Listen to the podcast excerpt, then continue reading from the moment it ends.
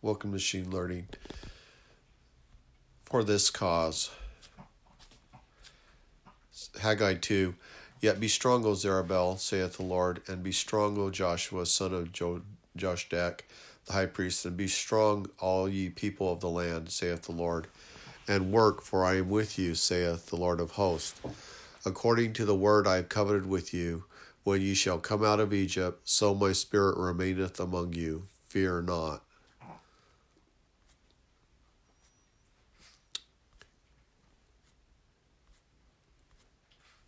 I wanted to go straight to a section in this chapter. I'm thankful that my father could see the love of my mother for him, and as I listen to my daughter play her masterful composition on the piano, I feel gratitude for the union that made our family possible. A man and woman coming together to form a family. The family is the most important unit in the universe. As my daughter plays the chords on the piano, I feel the quality of love and comfort in the love song. The expression of love are within the chords. The feeling reminds me of the days when I would sit and talk with my mother and have the feeling of familiarity and understanding descend upon me. A miracle I long for now. Love is a power that keeps families together. The great plan of happiness centers on the well-being and happinesses of the families. I'm grateful to my father for sacrificing his self-interest in marrying Mom. He had promised education and career at BYU. He was a sprinter for high school on the BYU track team. Dad had served in the military and rose in the rank of staff sergeant. As a kid, I liked to wear my dad's uniform and hat around the house. I was impressed how professional the uniform made my dad look. Dad gave me my personal ambition to raise a family. He chose to take a school teaching position and earn money rather than complete his master's degree in chemistry. He chose to care for his family. In sync, Mom and Dad started their life together. They had worked hard. Mom stayed at home and raised Joni, Ken, and me while Dad taught high school chemistry. He bought a Jeep, and the family spent time driving up the hills of Sheep Creek, Utah.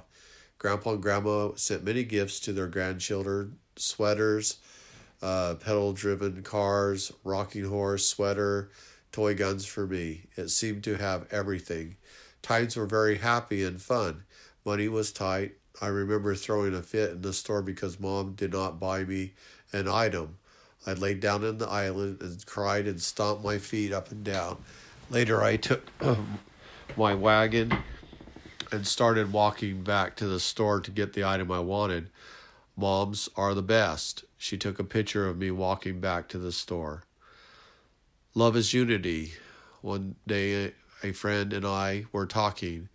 I was talking with a man about how my children seemed to be going their own way and doing their own thing and how difficult it was to get them together. And it seemed that only death or marriage would bring all the children together at once.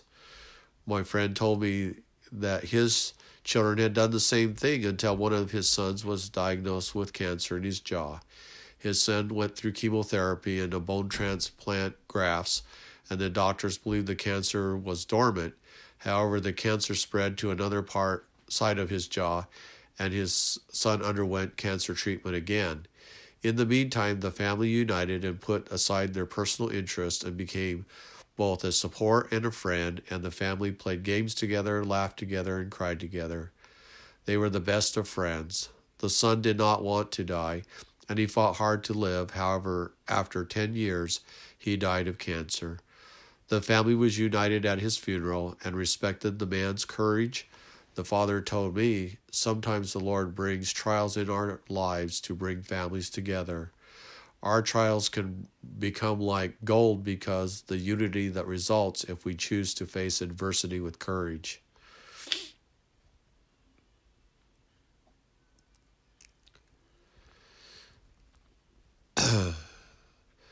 Paul taught a man and woman should reconcile themselves. Don't go to bed upset with advice given to man at my marriage, given to man at my marriage. I love this advice. As I build my family kingdom, I should discover if you're upset at your spouse. Let time balance your opinion. You don't have to be right. Right is about might. Let wisdom prevail. Seek the God's will. Kneel down before your Creator and pour out your heart to Him. As you pray, the Spirit will shock you if your thoughts are not right.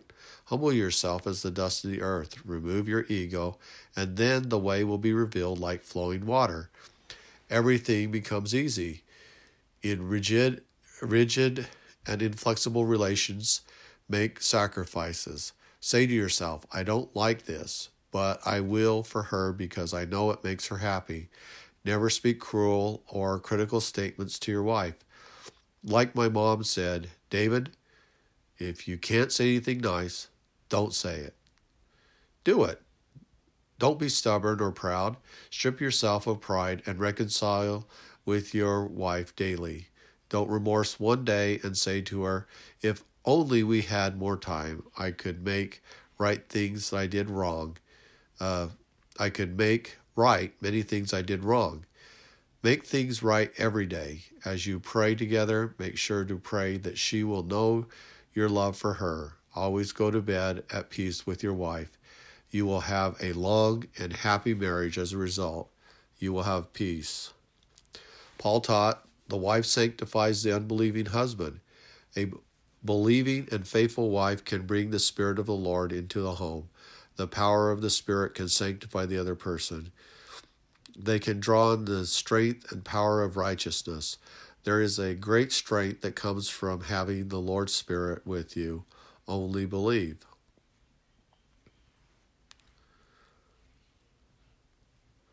Paul taught, don't seek to be loose with your wife. Keep your eye on your wife. She should be the love of your life.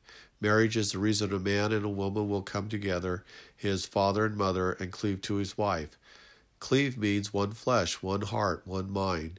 Over time, couples that work together are more alike than different. They become one flesh. Couples that make each other a priority learn to work and share together. The remorse will be, we did not share more. A marriage is about two people overcoming selfish desires and learning to serve each other and to care for and protect each other. Satan teaches a man, if you're not happy with your wife, find a consort. Rich and selfish men have many mistresses. Their eye is upon beauty and pleasure, sacrifice, love, and devotion of their wife. They want everything without paying a price required by justice. A man should be loyal to his wife and not divided devotions. He should not have a girlfriend, a work associate wife, or a woman he engages in casual sex with. He should not long to be away from his wife, but desire to be close to her and comfort her. Husbands need their wives. The wife can do things the man cannot do. Women can nurture children, impart distinct wisdom, generate a power of influence that men cannot produce. My mom was the kindest woman I know. My wife is a kind and thoughtful person. I love both. Women have a divine worth.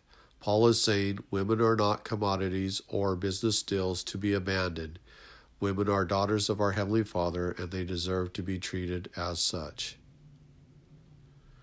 Paul taught, if you marry, then choose to care for your wife and don't care for worldly possessions. One of the great reasons the Lord continually asks the rich to care for the poor is to free ourselves from the desire to possess things. If we love our possessions, gold and silver, in this life more than people, we gain a strong attachment. Then, when we die, the desire to own these things will remain. We will not be free from those lusts and desires. Perhaps as men, we should give up our trucks, cars, ATVs, video games, and spend and focus our time on our wife. She is yours. Let her be the delight and joy in your life. A man who loves these things will become selfish, critical, and mean. Speak kindly and softly to your wife. She is more precious than gold or silver. Hold her hand. Tell her how much she means to you. And when you're old and lonely, and she is gone, you'll remember her sitting by you and eating and keeping you company. never forget her love. Paul taught a wife should be concerned about pleasing her husband. I always advise my daughters to work diligently to please their husband. It's important to encourage your daughters to express gratitude to their husband for working and providing for the family. A nice meal at the end of a laborious day is a delight. Women are not men's slaves. However, if a wife is sensitive to caring for her husband, they will recognize he will work himself to exhaustion every day to keep her happy, warm, and fed. He will love to sacrifice his ambitions for her comfort and delight. Women have forgotten how much influence they have over a man because the role of provider has been set aside by society. This is a piece that I wrote called "For This Cause," and it was co-authored with Midori Garcia. And I hope you like this. And I wrote this for my mother. So much pure, glorious light radiated from the divine being standing above her.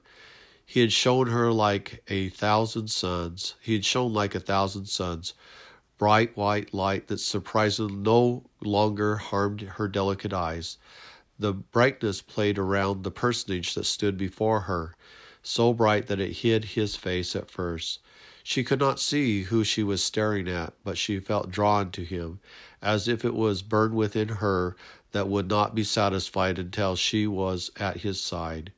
She didn't know where she was, but she knew that she felt absolutely nothing but total happiness. Pain, grief, sorrow, loss, heartache, anger, hurt, depression, all of these down, hard feelings that she knew were there just a little while ago were gone, replaced by glory, happiness, joy, love, and understanding. The personage above her began to step forward, the light dancing around him with very graceful step and movement he made. Once he came into better view, the light began to fade from his face, and there she finally saw the face of one she had felt strangely drawn to. His face was one of perfection. She had seen pictures. She knew that she had imagined it to be, but the best artists on earth could not have ever fully captured the pure, beautiful love and peace that shone on his face. She gazed into his eyes with wonder. His look was gentle, caring, and intelligent. His eyes were full of knowing and understanding. Looking into them felt as if she were looking into a million mirrors. An infinite of knowing mirrored back looked at her. His clear eyes knew everything. They saw what no one else could. Captivating and bright, they softened her heart and placed her in a blissful peace. She blinked, and in a millisecond that her eyes were closed, a sudden flood of memories filled her head. She remembered everything about the time before she had come here. Such a small, short time it seemed to be now. She saw a life that happened before she came here. An entire lifetime washed before her eyes. A little girl gazed up at her earthly mother with love and respect. She wanted nothing more than to be just like her mom. Her first day at school, her mother kissed her and telling her she loved her. The bully at school would take her hat, the war against America and Japan, and being called a Jap, excelling in her schoolwork and loving to learn. Spending time with her father, watching his careful protectiveness over her and her siblings, growing up and moving away with her parents, meeting a boy through a friend and falling in love with him. The woman and her new husband standing in front of an entire gathering of ones they love, standing close on their wedding day. The man and woman holding their first son, gazing down on him, with so much love and adoration in their eyes, bringing home her first little daughter sitting in a room with all her children around her, teaching them the ways of righteousness, showing her children how to work hard by setting an example, always keeping her house spotless, learning all the tricks of being a parent, standing before a classroom of children, handing back grading papers, kissing away the tears of her hurt child, pulling her husband from the torrent of a raging water after he had jumped in to save their first son, losing the mother and father that she loved dearly, sitting in a crowded, stared up at each of her children with pride as they were handed a graduation certificate, helping and encouraging each of her children to pursue their dreams, watching her first child stand before the one he absolutely loved on their wedding day, knowing that their marriage was going to be okay, even though it wasn't what she and her husband had wanted, holding and loving her first beautiful granddaughter, watching her kids move further and further away from her, and starting lives of their own, going on missions with her husband to their own homeland of Japan, teaching each of other grandkids how to work hard, weeding her gardens, cooking for her large family on holidays, attending church services faithfully with her loved one, congratulating her grandchild on accepting into college, seeing her granddaughter's face glow as she stood before her new husband and knowing the love that they felt, moving to a place where she could be closer to her daughter, being able to see her grandchildren almost daily, seeing and holding her great-grandchild for the first time, finding the smallest of all bumps on her head, receiving the news of illness that had taken root in her body, coming home and telling her husband of the deadly disease, trying to spend as much time with her family as she could, knowing that she would not be with them much longer, growing weaker and weaker as the illness took its toll, feeling helpless as she watched the pain on the face of the loved ones she loved, growing angry with herself for her lack of energy to do the simplest task, lying on the sterile white bed, holding the hand of her husband, feeling a little scared of leaving him here than when they had been together for so long, hating each tear that left her deep brown eyes and tumbled down the leathered, hurt face, wanting so much to continue to be brave for him, but at the same time finding it difficult to even breathe, wishing that every hurtful feeling she had had in her life was gone, every anger, upset, and hateful feeling to some of her children at times, wishing she had more time to fully repair all of the damaged feelings. Finally, urging her hand to squeeze his hand a little harder as she felt her lungs begin to work harder just to keep the oxygen in them. Closing her eyes, the pain becoming too much for her, knowing that every moan and tear would only hurt him more, so holding each tear and moan back. Finally, taking her last breath, all of the tension, anxiety, and fright, leaving her last exhalt. A smile formed on her lips, just like it had a billion times before, not feeling the pain that had swallowed her whole life. Leaving this small world behind, come here to this place, staring up at the face before her now, she opened her eyes again and looked into the clear mirrored eyes. Tears brimmed below her lips, and suddenly she felt the deepest satisfaction that she had ever felt. She had made it. The contentment that she felt after defeating this long, trying, hard feat. It's the moment that you can finally relax and feel peace that comes with the completing the hard goal. In those wonderful moments of final peace and pure joy, she finally knew the person standing before her. She recognized him from before her life on earth. Her master had been waiting all of this time just for her. Another wave of satisfaction flowed through her. The trial was over. She did not need to know all of those hateful, hard feelings any longer. Jesus smiled at her. It filled her entire being with joy and happiness. Kindness was etched in every angle of her face, Angelic happiness filled her heart at the pleasure she felt from him as he said, "Well done." She smiled. She finally understood. The real test of life is not whether you may or may not have made it back to heaven.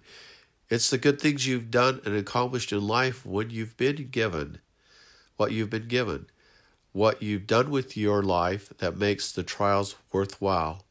It is for this cause that we are sent to endure and prevail. He walked towards her again. She watched him with love and so much joy that she could not even speak the words which she wished she could. Silence in his amazing presence.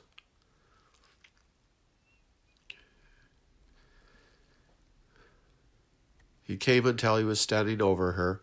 Love and pride rippled through his mirrored eyes. His smile was kind as he watched her. He extended his hands towards her. She looked away from his eyes and down at his hands.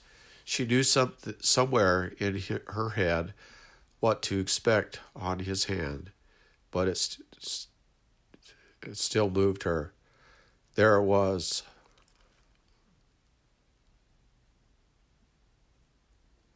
The scar that she had always been promised that she would be able to see if she would live righteously. She knew how it had got there. It had been made for her. Gratitude swelled in her heart as she gazed at it in wonder.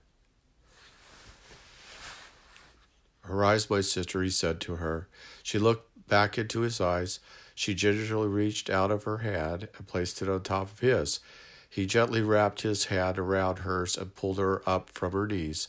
"Come, follow me," he said, and turned and led through the brightness. She walked to the master's side, hardly able to keep her eyes from his loving face. She had waited so long to see it again. It was like they weren't even walking. There was no hurry in their careful steps. It seemed like no time at all until they reached the destination. A shape began to emerge around her. She squinted and tried to see it better. The closer they came, the larger it got, and it seemed to be growing with every step they took. Before long, they came to a mysterious, huge thing. She looked up and realized it was a towering gate. It seemed like a soft, white, pearly substance that glowed in the bright light. Its intricate bars were artfully crafted, such an amazing craftsmanship that she had never seen before. She looked down the gate and saw with awe that extended into what seemed to be infinity. The pearly white of the gates was repeated on the wall, with careful, faint patterns of cream traced along in intense, soft design. "Come, Eleanor," Christ said. "Welcome home." The satisfaction returned, deep and welcoming. Christ began to walk forward again, and she followed willfully. They walked through the enormous pearly gates. Inside was just as bright as it had been. People were everywhere inside, but somehow it was not crowded. It was more than she had ever imagined. Jesus led her through the massive city. Smiles were on every face she saw. They all looked content and happy. Everything was glowing. There was greenery as well. Northern plants and tropical plants mixed with perfection that any gardener would envy. Flowers that glowed with light, the soft grass through the trunks of various trees and flowers. The beauty and perfection of it made her swell with pride. This was her home. The people around her began to hug and kiss her. "Welcome home, Eleanor." They all crooned to her. She recognized each of the celestial brothers and sisters and began to hug them in return. Joy tumbled through her yet again. She began to talk with them in their soft, gentle voice, calling each of them by name. Christ stood back a bit and watched with loving eyes and a smile as gentle as butterfly wings. Then walking forward, and I took her hand once more. "Come," he said gently, "I have another task for you." She nodded and followed willfully. He guided her through the immense city until they came to another building that Christ looked interested in. He began to walk towards it and held the crystal door open for her. She stepped inside with him following. As soon as they crossed the threshold and outside they were struck with the sound of soft music. People filled the massive building, debating others politely to the people around them. They were discussing history and religion. Intense emotions played on their faces, stronger than she'd ever seen before, and they laughed and talked enthusiastically. "Where are we, Christ?" she asked quietly. "You've done well, my sister," Christ began.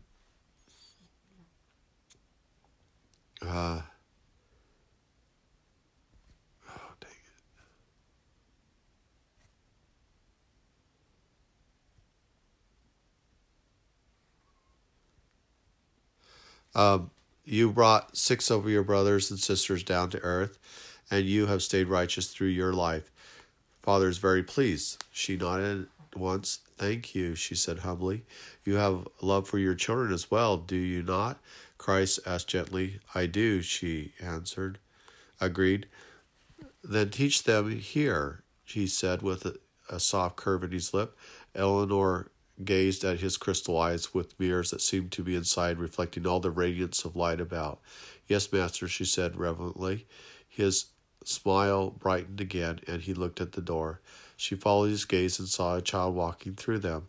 The boy looked up at her and smiled. She smiled back. Her heart melted for the happy child. He came forward. Not a half a minute later, another girl walked through the door. One by one, children started to fill the building. They each had a hunger for knowledge in their eyes and joy on their faces. "Teach them," Christ said with the little girl with an angelic face and a dark hair, and walked through the door. Eleanor looked around her at the child and smiled. This is something she loved. She had a raging hunger within herself to teach children. A smile played within her lips as she began to teach. The children were so polite and had manners beyond even the most proper parents' dreams.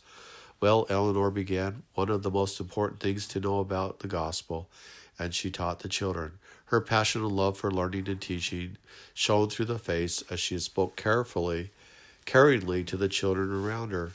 As she taught, the children drank it all in. They felt safe and happy in her presence. Having a teacher with such a warm, happy spirit was important to them. They circled around her and stared up with those big doe eyes and shone as they listened, peace written on their faces. She smiled as she listened to the question one of the children asked, listening carefully. She was content now. She was home at last. Joseph slowly opened his eyes. They couldn't have just happened, he thought, but it had. But he knew it had. It was unmistakable. For the first time, for at least an hour, he was silent by what he had seen. 3 words passed through his mind. It was her. Tears instantly sprang into his eyes. It had been 3 days since he had been forced to say goodbye to her. The loneliness shadowed him wherever he went, threatened to swallow him at the slightest sign of weakness. He looked over at the side of the bed that was still fully made. He still had not even touched that side of the bed. It was the same as the last time she had made it. As the tears flowed from his eyes, he slowly slid his hands across the soft sheets to where her side of the bed was. It was icy cold without her there to warm it. The feeling of abandonment washed over him. More eyes rolled carefree down his face, like rain falling and rolling down a slow-moving car windshield. One soft word brushed through his lips, but it was one full of pain, loss, hurt, and sorrow. Eleanor. That broke the wall that was holding back the dam. The flood burst forth, and he could no longer hold back the sobs.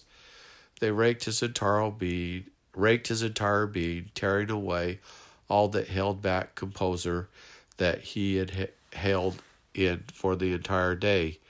He may act this way when he was alone at night, but never could he let someone see him in this state.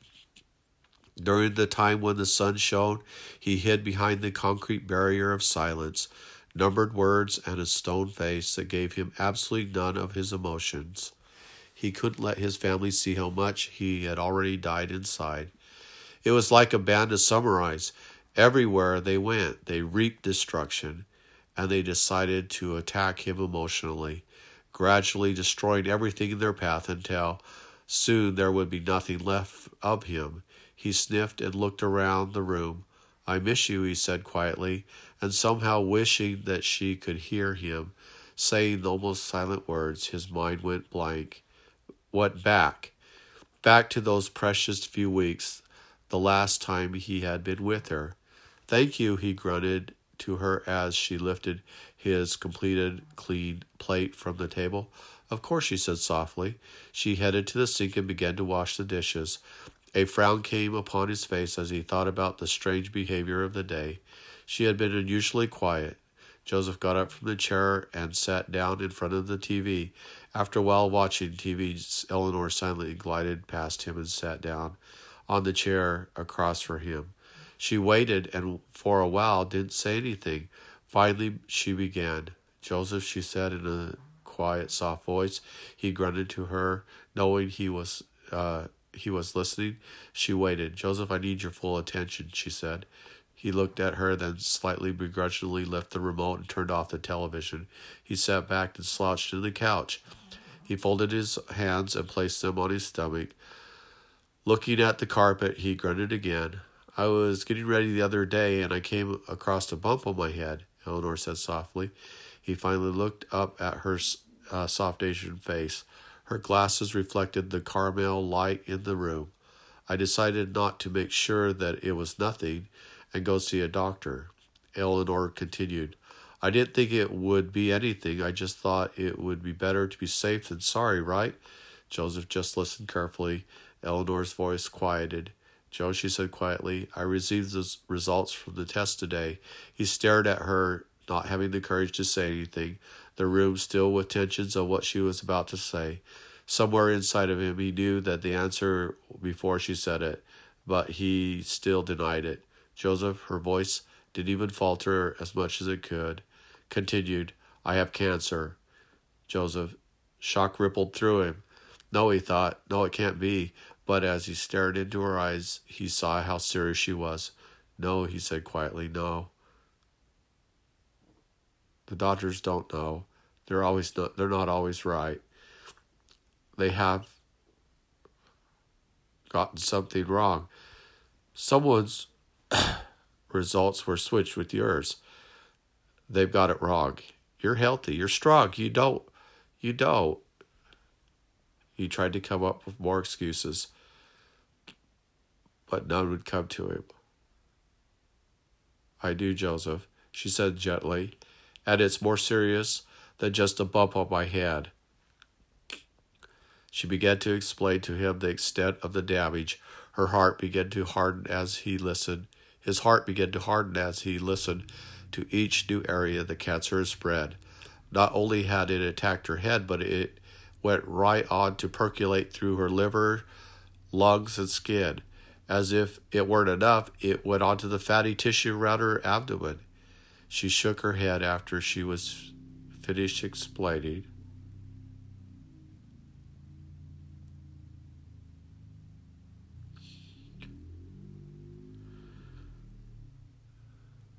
"That's impossible," he said.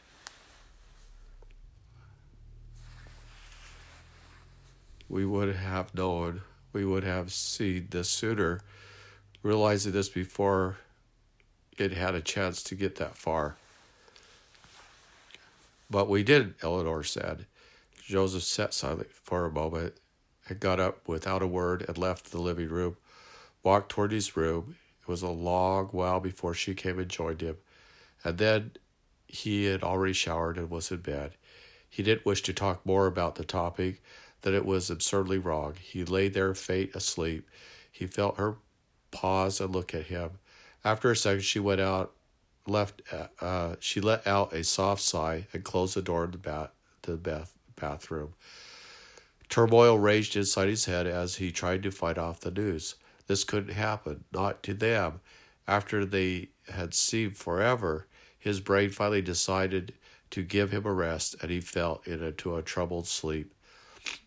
The day that they had to tell their family of the news was a terrible experience. just like a band of red and white warrior-painted Indians. The news of cancer swept a wave of horror throughout the entire family as they realized that this cancer had taken her captive. He tried to be with her as much as he could. Quietly, he helped her with everyday chore. But as the days turned into weeks, and the weeks turned into months, he began to lose any hope. The sparse money that he had saved was just not enough to pay the bills, but he still attempted to keep her healthy. They tried to do everything from the basic chemotherapy through nutritional supplements and acupuncture. It slowed the cancer, but it did not stop it. He tried hard to find a cure for her, using persistence and determination to keep her with him. Time was short, and the feat to save her became his primary goal, like a race against the sun. If only he could stop the sun from setting, he could make it in time to save her. But the race against cancer was a marathon, though by many to be impossible, thought by many to be impossible. Many a strong and mighty man had fallen to cancer, prodding finger, being robbed of time. But Joseph had something some of them had never found, one important key to survive. Joseph loved Eleanor. He may not have shown it publicly, but it was inside him.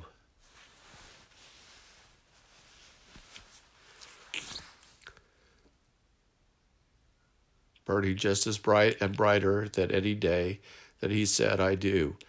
Every day he walked her, cooked her food, drove her to the doctor's appointment, and faithfully held her hand as she experienced the sharp, bitter pain.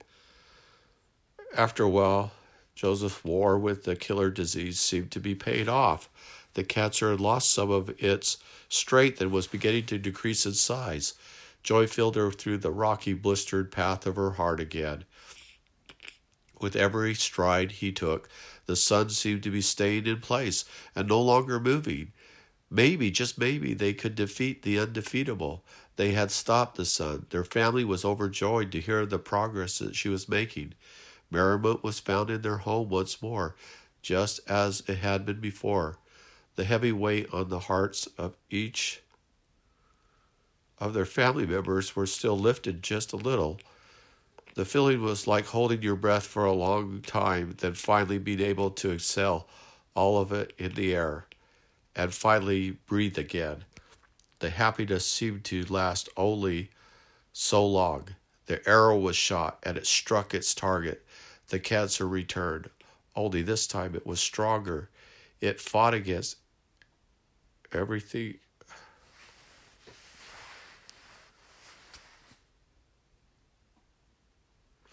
In her frail body, she weakened faster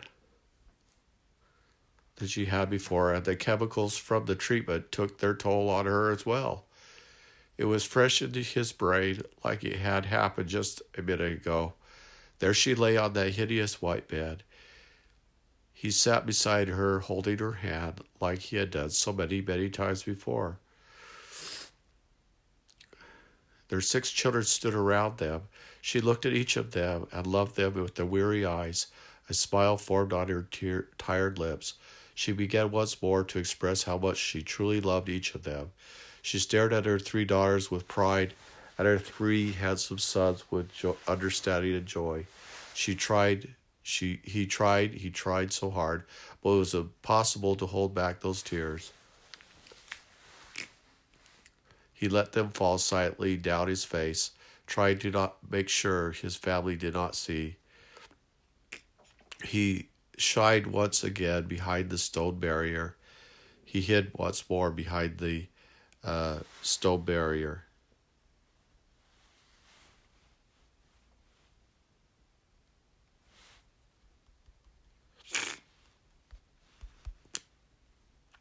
He would not let his emotions show. A serious face did not help prevent the emotions from escape, except for a few tears that he could hold back no more. She finally closed her eyes. Pain was scrawled across her face. But even as the deathbed, she was still the strong one. She had always been a rock. the foundation of the relationship, the sturdy stake in the ground that could always hold on to when the winds of evil and hardship tore at him from every direction. He watched her face as she lay there. The hurt on it made him feel every stab of pain within herself. Her breath became more labored and irregular. But then something changed. Slowly her face melted and formed into one of peace. He watched with bewilderment, and the smile tugged at the side of her lips. She was finally at peace, and he knew it. The raging, hungry storm inside of her was finally subdued and allowed her to leave it behind. He felt a weak squeeze on the hand. He held on tighter to her soft hand, and then the ragged breathing stopped altogether. A smile still perfect formed on her lips. No was all he muttered, and he stared at the one he shared more than half his life with. The atmosphere in the room instantly became more sober than it had been before. There was a quiet tear shed off in the corner and a few sobbing women holding each other. He got up and left the room. He did not need to hear the cries of mourning. The night he lay in bed in the cold bed, his daughter had come and cooked dinner with a few of her kids. Without a word, he ate the food and went straight to bed without so much as a thank you, and left her to clean up and go home. Now he lay in his bed alone. He had done this for a couple weeks now since she had been in the hospital. But now, with the realization that tomorrow morning he would not be driving to the hospital and seeing her again, and just hold her hand as she spoke quietly to him. The knowledge pressed down on him like a ton of concrete. The pressure on his chest continued to build as he thought about her. It pressed up like the magma below the surface of a volcano, tensing for explosion. It happened not a minute after he sat in the silence of the dead house. The sobs, the tears, the pain, it all burst from him. It was an explosion. The pain was too much to handle. He cried the entire night, though. He cried for his own self-pity. He cried for the one he had stolen from him. He cried for what had been and what he thought someone had stolen from him. He cried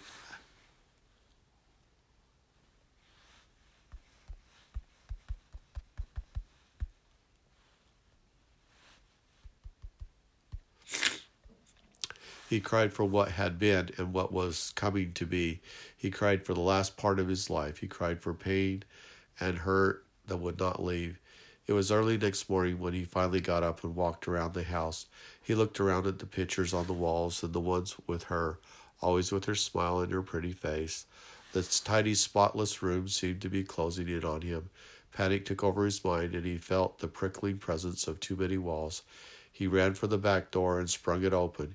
It was a crisp morning, and the sun had barely decided that it was time to show her face. He breathed in deeply, tasting the fresh crispness of the air around him, like biting into a fresh, pickled, cold apple. The cool air calmed his senses, and the feeling of claustrophobia left with every exhale. He sat down on the cold concrete and stared out on the teeny piece of tilled ground with life only a couple inches high, growing in thick plaster around the field. He always craved plowing raw land and getting his hands dirty with the hard work. The satisfaction of a hard job well done was the best gift he could be given. But now, in these enclosed area around him, his hunger for the open land clawed its way around in him. He stared at the sky before him. The sky was still dark above him, the clouds a dark purple-black. But as they got closer to the rising sun, they ascended into a brighter, happier colors. The dark purple began to turn into a light blue, to the soft yellow hue, and into more intense colors. Gold flecked against the outer fire of the clouds. Around the source of light, the gold quickly turned into a bright, hot pink, with gold echoing and rippling through the pink. He stared at the miraculous sunlight in front of him. The dark purple and navy blue above him seemed to be racing towards the light out there, wanting so badly to be set on fire and turning into a glowing, fiery beauty instead of dark sadness. He frowned as he stared at the rising sun. It had already set. He lost the race against the sun. He couldn't save her. His eyes pricked, but no tears came. He cried the last one the night before. He sat outside until the sun was well into the sky, and then walked back inside, back into the cold, empty house. And now here he lay in the cold bed. Desperate continued to grip on him. Not only was he alone, but he was scared. This made him angry that he of all people was scared. It hurt his pride. He turned onto his side, away from the emptiness that lay next to him. He closed his eyes again and tried to block out the pain. A thought came to his mind as he imagined a wall between the thoughts of her and the pain that came flooding in if he lay on the wall down. It was though that we all have our time on earth. Of course he had known this before, but now it seemed so much shorter. There were so many evil people peppered around on the small earth, so many lazy, careless people, and he did not need to be numbered among them. The thoughts began to twirl in his head, forming into a developed plan. Yes, he thought, this is what I am supposed to do. And so Joseph continued throughout his life. He made the best of what was given him. He tried desperately to help his family and others around through their lives. He studied the gospel harder than he had ever had before. He did this all with good spirit, but he still found himself thinking of her daily. She followed every thought that crossed his mind, lurking on every corner of his mind, her smile playing in his head a million times a day. He thought for the day when he would join her in the heavenly realm. He tried desperately to do well with his life, but at the same time wishing the balanced act of his destiny would drop to one side and he would be free. His wishes came not long after she was gone. Light, so much light that it burned and blistered his eyes. Everywhere he turned, there was light. It stung to glance upon. It stung like needles prodding at his eye. Despair began to grip him as the brightness drowned and suffocated him. Too much light. It hurt too bad. He closed his eyes. It was all he could do to try and save his eyes from the burning light.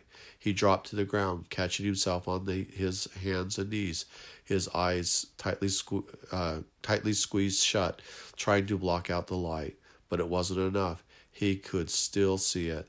The light still burning his eyes, like a flame, white piece of metal, placed in his eyes and left them there to let the pain truly unleash itself upon him. He threw his hands to his eyes and tried desperately to shield the light, but then it shone through, his eyes still scorched. A burning fire raging within the brand of the metal. He rocked on his knees, pain swirled in his head, shoving away every thought out. The brightness closed in on him still, even with his eyes closed, as tight as he could manage. He wanted nothing more than for pain to be gone. Never had he felt such burning, rage, hurt. A single cry broke from his lips as he fell on his side, curling up so that his eyes were also protected by his legs. Agony swirled between his closed lids, swimming around in his head. He wished the pain were gone, wanting nothing more than for the pain to leave. As he thought this, a new sensation began to take over. It began to cool the white-hot metal and smoldering, raging fire. Relief began to spread over him. After a moment of pampering out the fires, he dared to open his eyes. He looked around him in wonder. What had been a burning tempest a moment ago was now the purest light he had ever seen. It had shone and softly tickled his eyes now. As he stared around him, he saw a personage begin to appear through the light. He stared at the man before him. The light danced around the person with him, and every step he took, he stared in awe. The personage's face appeared through the light. Peace, love, happiness, joy, gratitude, every feeling was carved into such a perfect face. It struck him with such force that he was silent. Similar emotions had been painted on his wife's face. The man smiled at him. Then Joseph finally recognized who he was. My master, he said so silently it was almost reverent. The Lord's smile brightened. His hand extended towards Joseph to raise him from his knees. But Joseph felt that he was best positioned to be in the presence of the Lord. He looked down at the hand before him, and he saw it, the scar that had made him specifically for him. The knowledge of how it was placed there raced around in his head. He looked up at the Savior's eyes, and with so much gratitude that it threatened to burst from him. The Savior's eyes were like mirrors, as if they held eternity within their depths. The warmth that spread throughout Joseph as he gazed on Christ warmed every cold, desperate, empty place in his being. He reached out his hand and placed it on top Christ. He closed his eyes at the touch. An entire lifetime flashed before his eyes, saving the boy from the ditch, being sentenced to an internment camp with his father and mother after moving to America from Japan. Enduring these amazing hard times and staying close to what he knew was right. Later serving the country that had punished him and hurt him, marrying the one he loved, raised his family in open fields and crisp air of Idaho throughout his life, never failing from the evil forces sent against him. Coming here to this place before his Lord, he opened his eyes and stared up at his master with such awe. "You have done well," the Savior said. Warmth and happiness spread over him. His trial had been larger than some. He had been dealt with so many tribulations that in this final moment the feeling of accomplishment was overempowerment. "Come, my brother," Christ said, helping pull him from his knees. Joseph followed the Savior through the light. They came upon a gate. Huge, massive bars, intricate cream designs across the pearly surface. They walked through the gate and into the magnificent city. As soon as he stepped through, a sound hit him. It was like a murmur, but grew stronger, mightier rumble. He soon realized it was the sound of applause. He looked around him. People lined on every space in the pretty crowded streets by the huge gate. Wonder rolled over him as he gazed at the joyful faces around him. They all smiled and applauded. Lord, he still gazed around him. Why did they cheer in this way? The Lord turned and mirrored eyes looked at him with patience. "Because, Joseph," he began, "you've made it. And the more than that, you have done such a good with your life. Not only have you stayed faithful when times were rough, but you believed in me when others did not. You kept faith and kept helping others gain faith.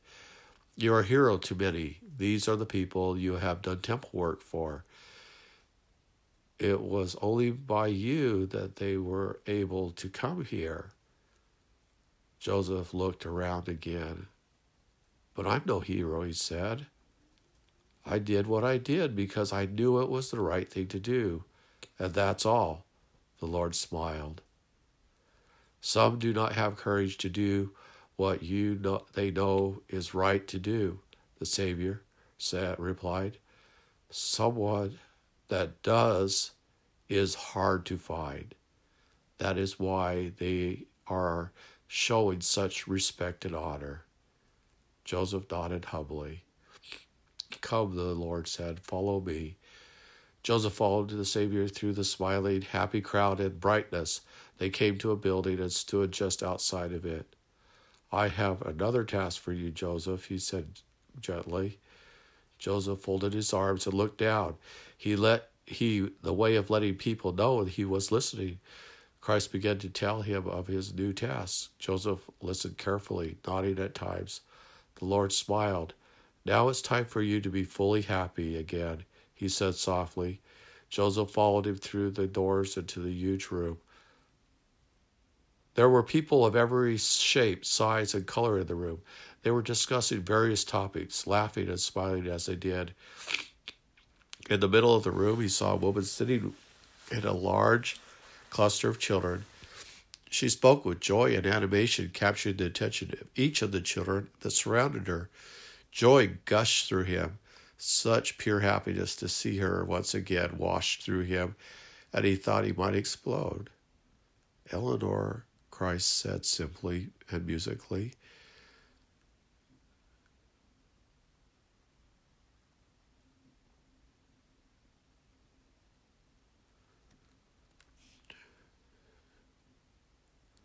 She turned at the sound of the Savior's voice and caught the smile of Joseph. A smile crossed her lips as she instantly knew who he was. The smile brightened her entire countenance as he had remembered and imagined so many, many times before this moment.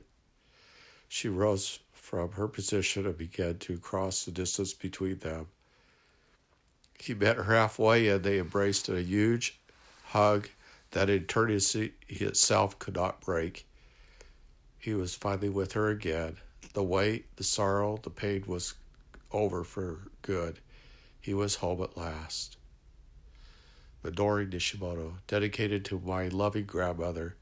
Thank you, grandmother, for always being there to teach me how to be a better person. You are an amazing role model, and having such an adorable sense of humor. I love you. Life sometimes dishes out the hardest times it can, but they put it here for a reason. We must learn to overcome those hardships and, more importantly, learn from them. The hero is not made from some easy assignment. The true hero is formed when it conquers evil and builds itself upon terrible times. There is a hero that lies within each of us. All we have to do is work to unleash it. And if humbly done, then we shall succeed. And there we will find one of our greatest treasures.